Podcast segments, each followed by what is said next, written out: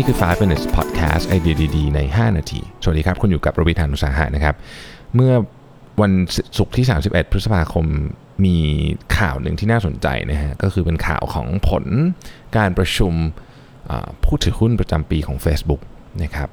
คือมีคนยื่นญัตติไปบอกว่าอยากให้มาร์คซักเคเบิร์กเนี่ยลาออกจากตำแหน่งประธานกรรมการ คือตอนนี้มาร์คซักเคเบิร์กเนี่ยเป็นเป็นสาม position position สำคัญนะครับ position อย่างเป็นทางการก็คือ CEO นะครับประธานเจ้าหน้าที่บริหารนะฮะ position ที่ 2 ก็คือ chairman ก็คือประธานกรรมการหรือประธานบอร์ดนั่นเองนะครับ และยังมีอีกหนึ่ง position ด้วยก็คือผู้ถือหุ้นใหญ่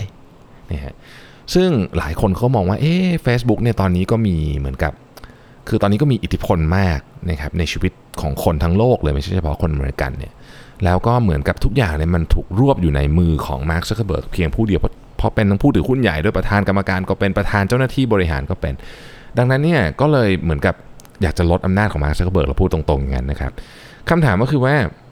จริงๆแล้วเนี่ยบริษัทต่างๆเนี่ยมีอำนาจมากขนาดไหน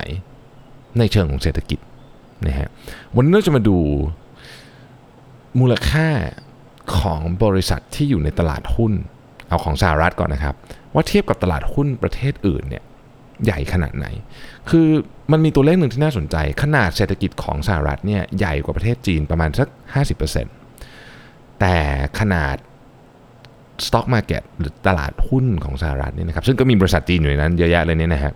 มีขนาดประมาณ 5 เท่าของที่ 2 ก็คือประเทศจีนอืมอันนี้เราดูจาก market capitalization คือมูลค่าของบริษัทนะฮะณวันใดวันหนึ่งนี่นะครับ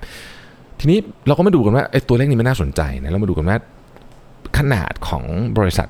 ในสหรัฐเนี่ยมันเท่ากับขนาดของบริษัทอื่นๆ ในประเทศอื่นเนี่ยเทียบกันเป็นยังไงนะครับ ยกตัวอย่าง Alphabet บริษัทแม่ของ Google เนี่ยนะฮะมูลค่าเดียวบริษัทเดียวเนี่ยนะครับเท่ากับทั้งตลาดหุ้นของสเปนเลยนะหมดเลยทั้งตลาดหุ้นนะครับ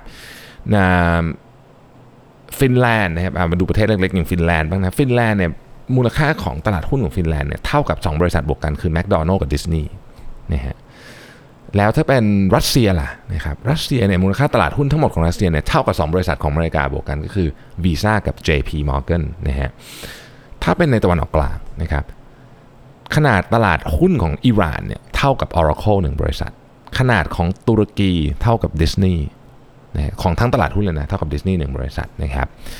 แล้วก็ถ้าเกิดเป็นเอาใหญ่หน่อยนะฮะขนาดของตลาดหุ้นของซาอุดิอาระเบียนะฮะเท่ากับ Chevron กับ Exxon Mobil บวกกัน นะครับหรือ UAE ซึ่งเป็นอีกประเทศหนึ่งที่เป็นมีความสำคัญในตะวันออกกลางเนี่ย Intel มีมูลค่าเท่ากับตลาดหุ้นทั้งตลาดของ UAE นะครับเรามาดูแถวบ้านเรากันบ้างนะครับ ประเทศไทยประเทศไทยนะฮะมูลค่าตลาดหุ้นของ SET เนี่ยนะครับ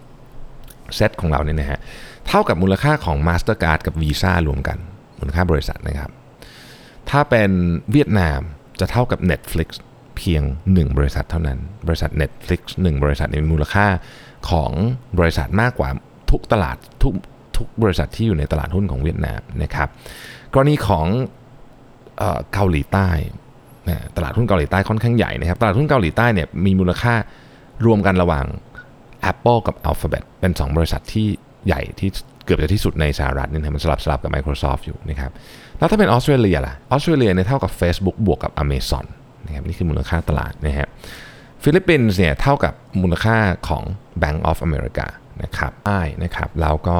อเมริกากลางนะฮะบราซิลเนี่ยก็เท่ากับ Facebook บวกกับ Alphabet นะครับอาร์เจนตินาเนี่ยมีขนาดเท่ากับ FedEx นะฮะแล้วก็ชิลีมีขนาดประมาณเท่ากับ Boeing ทั้งหมดทั้งมวลเนี่ยที่เล่าให้ฟังก็คือว่า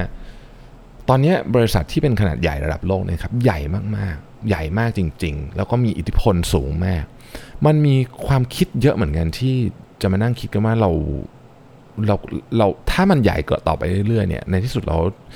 ธุรกิจมันจะเหลือคนที่ดอมิเนตทิศทางทั้งหมดเนี่ยเพียงไม่กี่เจ้าหรือเปล่านะครับหรือพูดง่ายคือสถานการณ์ที่เป็นอยู่ในวันนี้เนี่ยมันจะรุนแรงขึ้นไหมนะฮะนี่เป็นสิ่งที่น่าสนใจสภาคองเกรสของสหรัฐเนี่ยเวลามีเรื่องแบบนี้เนี่ยเขาก็มักจะเอามันจะมีกฎหมายหลายอันนะ antitrust law นะครับที่ที่ Microsoft เคยโดนต้องแยกบริษัทอะไรเงี้ยทั้งหมดทั้งมวลเนี้ เป็นสิ่งที่ท้าทายของ regulator แม่ โดยเฉพาะในในประเทศที่มีบริษัทเหล่านี้อยู่เยอะๆนี่นะครับ ว่าต่อไปเนี่ยเนื่องจากว่าการแข่งขันเนี่ยมันไม่มีพรมแดนจริงๆแล้วคราวนี้คือมันไม่มันไม่ต้องข้ามชายแดน มันไม่ต้องเจอศุลกากรไม่ต้องอะไรอย่างเงี้ยเราจะเราจะเราจะรับมือกับการเติบโตของมหาอำนาจทางเศรษฐกิจที่เป็น corporate เนี่ยยังไงบ้างนะครับเพราะวันนี้เราเห็นแล้วว่าบริษัทหลายบริษัทที่ ที่เราคุ้นๆชื่อเนี่ยนะมีอำนาจมากกว่ารัฐบาลหลายประเทศอีกนะครับน่าสนใจ